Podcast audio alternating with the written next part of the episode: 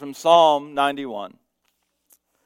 One who lives in the shelter of the Most High, who abides in the shadow of Shaddai, will say to Yahweh, You are my refuge and my fortress, my God, in whom I trust. For God will deliver you from the snare of the hunter and from the deadly sickness. He will cover you with his feathers, and under his wings you will find refuge. His faithfulness is a shield and barrier. You will not fear the terror of the night, or the arrow that flies by day, or the sickness that stalks in darkness, or the destruction that ravages at noonday. A thousand may fall at your side, ten thousand at your right hand, but it will not come near to you. You will only look with your eyes and see the punishment of the wicked because you have made Yahweh your refuge, the Most High your dwelling place. No evil will overtake you, no disaster will come near your tent. For he will command his angels concerning you to guard you in all your ways. They will lift you up with their hands so that you will not bump your foot against a stone. You will walk over the lion and the snake, the young lion and the serpent you will trample underfoot. Those who love me, I will rescue. I will protect those who know my name. When they call to me, I will answer them. I will be with them in trouble. I will save them and honor them. I will fill them with long life and show them my salvation. The word of the Lord. So, you know, what I love about the Bible is that it always makes sense, right? It, it's always abundantly clear every single time. It always makes sense of life. Uh, it, it, never gives me questions, just answers. Right? I mean, it's basically like an instruction manual. You know, and so just like with an instruction manual, you can open it up to any page, uh, point to a random verse, and you just do what it says. Right? So right, I'll show you. All right, so just turning to a random page here, we've got Numbers chapter 6, verse 13 says, this is the law for the Nazarites when the time of their consecration has been completed. They shall be brought to the entrance of the tent of meeting. Right? So, uh, if you're a Nazarite, whatever that is, and your consecration time is done, go to the tent of meeting. Simple. Okay, so I, I don't know what we do with that, but I'm sure that one's a fluke, right? Uh, I mean, Psalm 91 is, is perfectly clear. God never lets anything bad happen to us. I mean, that's your experience, right? Or is it? But, I mean, look at this, right? As those who love God, we are always rescued and protected. Nothing bad has ever happened to anybody here. Uh, now, I don't need to make you raise your hands, but I'm sure you could, right? To say, yeah, this, all this has been exactly my experience. I mean, all this is basically like a, a checklist of promises that God makes for us. We are, verse 3 says, never affected by any deadly sickness, right? No cancer here, no dementia, nothing like that. Wicked people, always punished immediately, right? Anybody who does wrong, they always uh, they don't get away with it. There's always punishment right away from God or someone else. They never, you know, wicked people never get into positions of power. Uh, they never do well in life. It just doesn't happen. Uh, we never even fall down. We never stub our toes because God's got angels on duty 24 7 just for that purpose, right? It seems like a small task, but God says that that's what God's doing. And yeah, sure, bad things happen to other people, Right? It may happen to 10,000 other people, but it will not come near to you. Divine protection 100% of the time. It's that simple, right? So let's just be thankful that this is how life is. Uh, move on, we'll stand and sing. Okay, what's your honest response to hearing this reading? I think there's basically two options. One is to hear all these promises, all these words of comfort, and say, wow, that I just feel so good, right? Thank you, Lord, for always being protecting me and not letting bad things happen to me. The other response, I think, is, yeah, right. Right? Or at least it seems like it's more complicated than this. And today's sermon is for the second group. Right? If you hear that, if you hear that psalm and that, that rings true for you, I'm not trying to, to tear you down or anything, but uh, I want to speak today more for those who hear that and start having questions, which, if we're being honest, is probably going to be most of us. Today we start a series called Senseless, talking about trusting God when life goes wrong. As we go through this series, we'll hear stories or hear, hear passages about unfulfilled promises, about unexplained loss and suffering, about losing a status that you work your whole life for and find out that it's basically worthless. It all, and it all leads up to the senselessness of Jesus' death, the Son of God, the Prince of Peace, killed in a horrible, humiliating, painful way. I mean, we just look around the world, right? And, and we see so much tragedy, and this is the only word for it, right? That it's senseless. It doesn't make sense. Why does this happen? And to make it more personal, I mean, do we even have to get into what's happened in the last four years that I've been here? People that we know, people that we love, that this doesn't make sense. Losses that shouldn't have happened. I mean, this is what we are going through right now. This is a season to focus on these times, these questions that we that we don't have an easy answer for. These are the 40 days leading up to Easter, which the church through history is called Lent. It's a season of, of thinking about our struggles. It's a time of thinking about repentance for the ways that sometimes maybe we contribute to the senselessness of life. It's a time that we learn to carry our cross. Uh, it, in a lot of ways, mirrors Jesus' own experience of being in the desert for 40 days. That we go into the wilderness, and it's not easy. We have to face our demons and the questions that they whisper in our ear, including questions about how we hear God's promise of protection. Because I think we can be tempted to hear this passage in an overly simplistic way. And in fact, these words can make us feel like failures, or we can use them to test God. Right? There's an unfortunate kind of if then logic that comes with, with passages like these, right? That says, okay, if I love God, then I will be protected. So, if I'm not protected, if I do experience loss, if there is sickness, then, well, I guess I don't love God. Basically, if bad stuff happens, well, it's all my fault because this makes it so clear.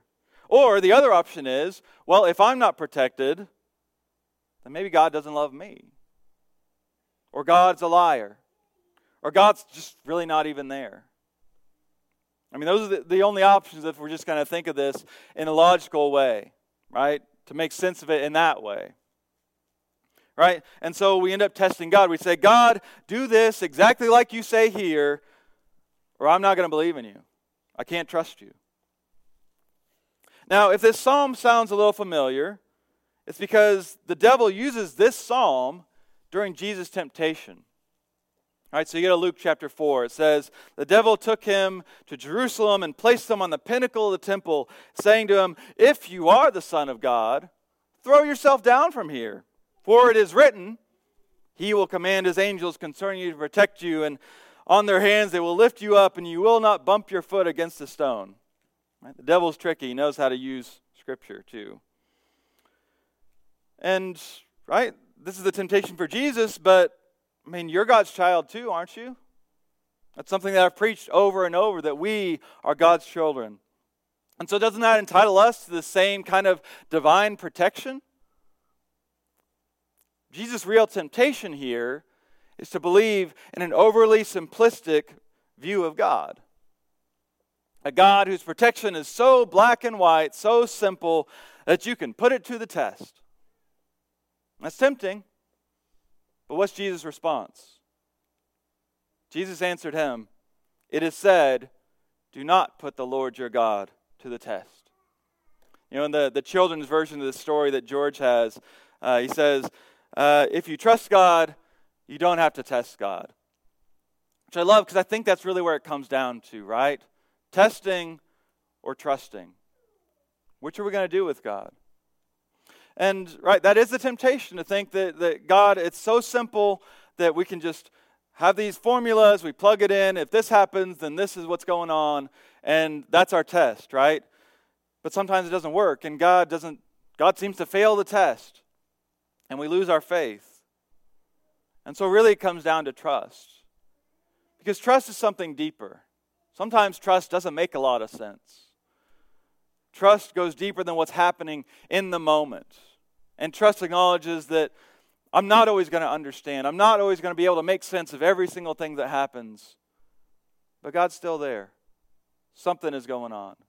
I may not see all the answers right now, but I'm going to trust that something that God is working through this. Right, with all the problems that we've already acknowledged with psalms like these, can we say with Jesus and with this psalmist, God, you are my refuge and my fortress, my God in whom I trust? The accusing voice comes to Jesus the same way that I think it comes to us. Not as a guy with a pitchfork and a red tail or a shadowy robe. The adversary's lies are always in our heads. And we have to figure out where it's really coming from. All right, Paul tells us that even Satan disguise, disguises himself as an angel of light. So don't be surprised if what one person says is the word of God is actually anything but. The voice of the accuser sometimes can come from the pulpit. Not hopefully not intentionally. But you know, I never know exactly how my words are going to be heard. You know, this is kind of the problem with preaching that there's not much room for discussion. It's it's a little bit one way. And hopefully in, in my preaching I leave some room for nuance and, and admitting that sometimes it's more complicated. But uh, and it's not just these simplistic, pithy promises. But I guarantee that that around the world, uh, in churches in this country or even maybe in this city, an overly simplistic gospel is preaching, being preached that says this, this prosperity gospel that promises if you do the right things, then God will give you everything that you ever wanted. Can you really look at the life and teachings and death of Jesus and think it's that simple? The voice of the accuser may come through uh, a well meaning brother or sister. Right? It may come in phrases like, well, everything happens for a reason. You know, this is all part of God's plan. God will never give you more than you can handle. God just needed another angel. God wanted them more than you did. I know those, those bad theological statements come from good intentions. But to those well meaning misunderstandings, I think we have to say sometimes, Get behind me, Satan. Right? I promise if I ever go through a real tragedy and somebody says something like that to me, I'm going to be even more blunt than that because it's not that simple. If we really trust God, we don't have to give an easy answer to make sense of everything immediately. So, if we're not going to be tempted to think of God as untrustworthy, how do we see God speaking to us in this psalm? I think we can make sense of, of these promises when we consider the different levels on which God might speak to his children. I think about how I talked to George, my son, about something like death. Anna Jane's uh, grandmother passed away at the end of last year, and jo- George had a lot of questions about that. He's six year, years old, if you don't if you don't know him, and and sometimes you know after that happens, he you know when he's trying to go to bed at night, he's worried about you know what's going to happen to me. Am I going to die? Are mommy and daddy going to die? And you know, in those moments, maybe an honest reflection on human mortality is not what he needs, right? To say, well, yeah, that's right, son. Everyone does die eventually, including mommy and daddy and, and even you. Uh, hopefully, it doesn't happen anytime soon, but I have no idea. Sleep tight, right? Uh, maybe not the right time for that. Telling George nothing bad is going to happen might be appropriate when his fears are irrational. And there is an appropriate way to talk about difficult things with kids, right? I listened to an NPR clip to, this week, and they talked about that episode of Sesame Street where Mr. Hooper had died, and they had to have this conversation with Big Bird, who was very childlike. Right? There, there's a way to talk about these things, but overall, children need this sense of, of boundaries, a sense of security. their brains are only developed enough to think in, in black and white kind of terms or concepts. Right? So we need to communicate with, with children in ways they can understand. I'm not saying we need to lie to them, but that overall they need to know that, that mom and dad can be trusted, that, that we'll do whatever we can to keep them safe. I think that's what God is doing with Psalms like these.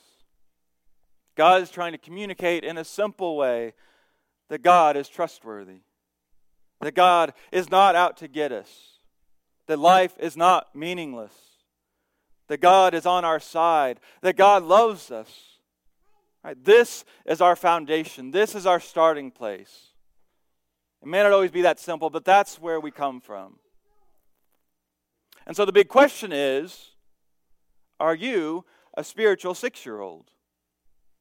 It's okay to start with simple answers, but if you want a mature faith, you're going to have to accept that those answers may not always work.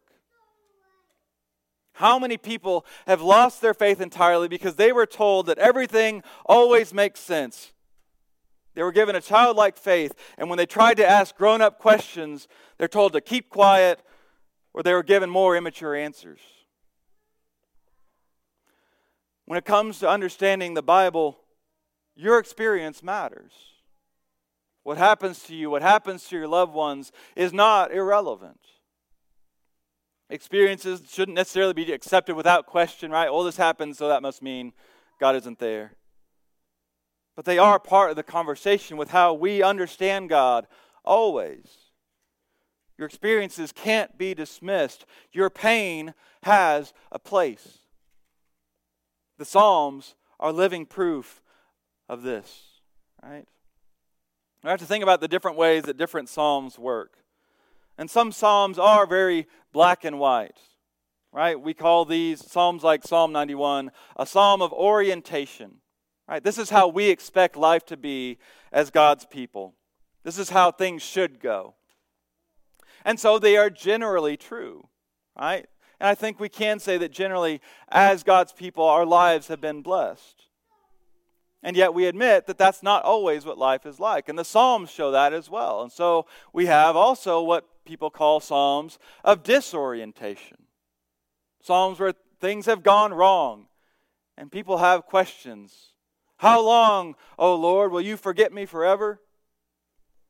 We see both of those experiences honored in Scripture. Right? Scripture is not ignorant of life's experiences, it speaks to all of it. And so, if one psalm doesn't speak to you in this moment, I bet there's a psalm that does.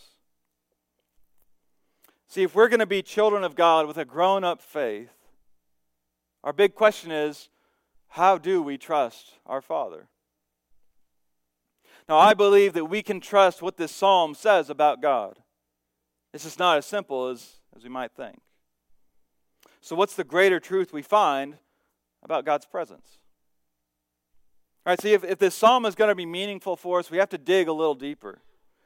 Trusting there is a promise here, there is a word of God for us.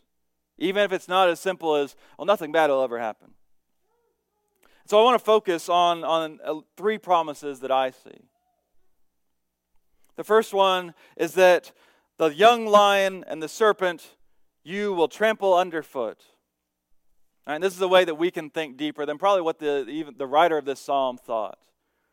Because we know that our accuser is identified both as a roaring lion and as a crafty serpent. And we are told that we can trample that underfoot. Are we really going to give that voice power over us? You can't beat your demons all on your own with your own willpower, but you can beat them because they've already been beaten by Christ and his cross. Jesus Christ shows us that we can refuse to listen to easy, simplified answers, and we can still live in faith. And so when you start to hear God's word twisted, stomp it down. The second promise is that you will not fear. I, as I said earlier, when our fears are rational, like with my son, sometimes we just need to hear, it's okay. But even when we have legitimately scary problems in our lives, in this world, fear does not get the final word. Fear happens. Right? It's, a, it's a biological response, and, and in many ways, it's a good thing because fear can keep us safe from danger. Fear happens, but you choose whether or not to give it control. I've said it before, I'll say it again. The most common command in Scripture is don't be afraid. Because God knows that's what we most often go to. We don't need to be afraid, even of death. There's a sense in which the way of Jesus is really about learning to die well. Right? To accept death daily so that we're not afraid of it at the end. This is what all of our symbols point to, right? Baptism is dying and rising again.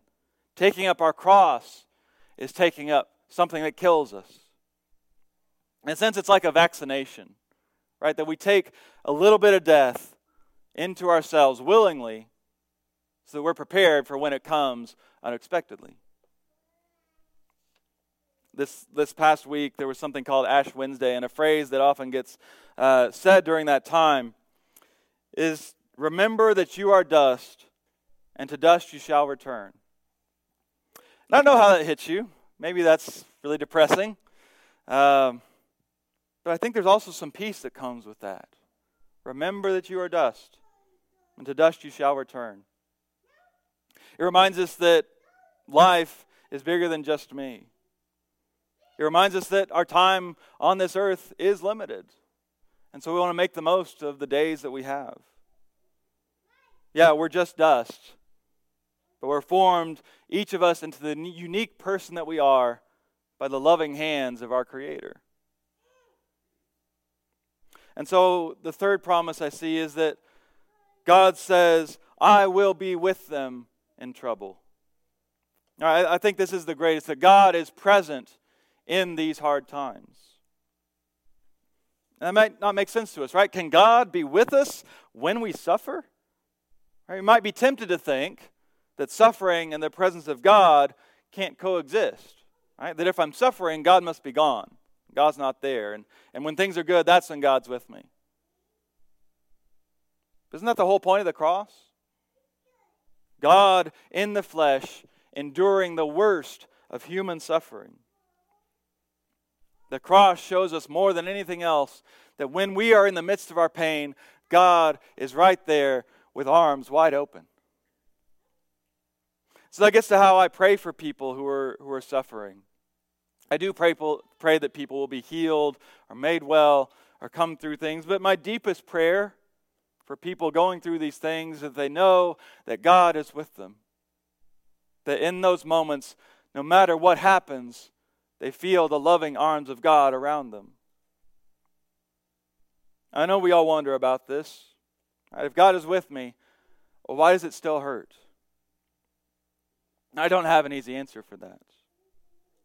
But I know that you are never alone. I mean, really, what does it mean to be saved, to experience life, to experience salvation. We look to Jesus. Because did God save Jesus on the cross? Well, yes and no. No. Jesus died. Jesus suffered. But yes, Jesus lives and still lives even now. Our hope is in a new kind of life that can be experienced even as we feel the pain of death. And so, my hope this morning for you is you trust God's presence more than you expect God's protection, to live with it, not just to escape it. Sometimes they come together, and sometimes they don't. But we believe that no matter what happens, our God is with us, our God is on our side, and our God loves us. If you had to choose, would you want a God who just simply fixes everything from a distance? Or a God who is so close, God experiences all of your pain with you? A God who never lets you have any reason to cry? Or a God who personally wipes every tear from your eye. That first God may be tempting. But I'm here to tell you today that the God in whom we trust is more like the second. It won't always make sense. But trust is stronger than even our senses. And so I hope today you find the strength through the Spirit of God to hold on to God even in those dark moments and dark seasons.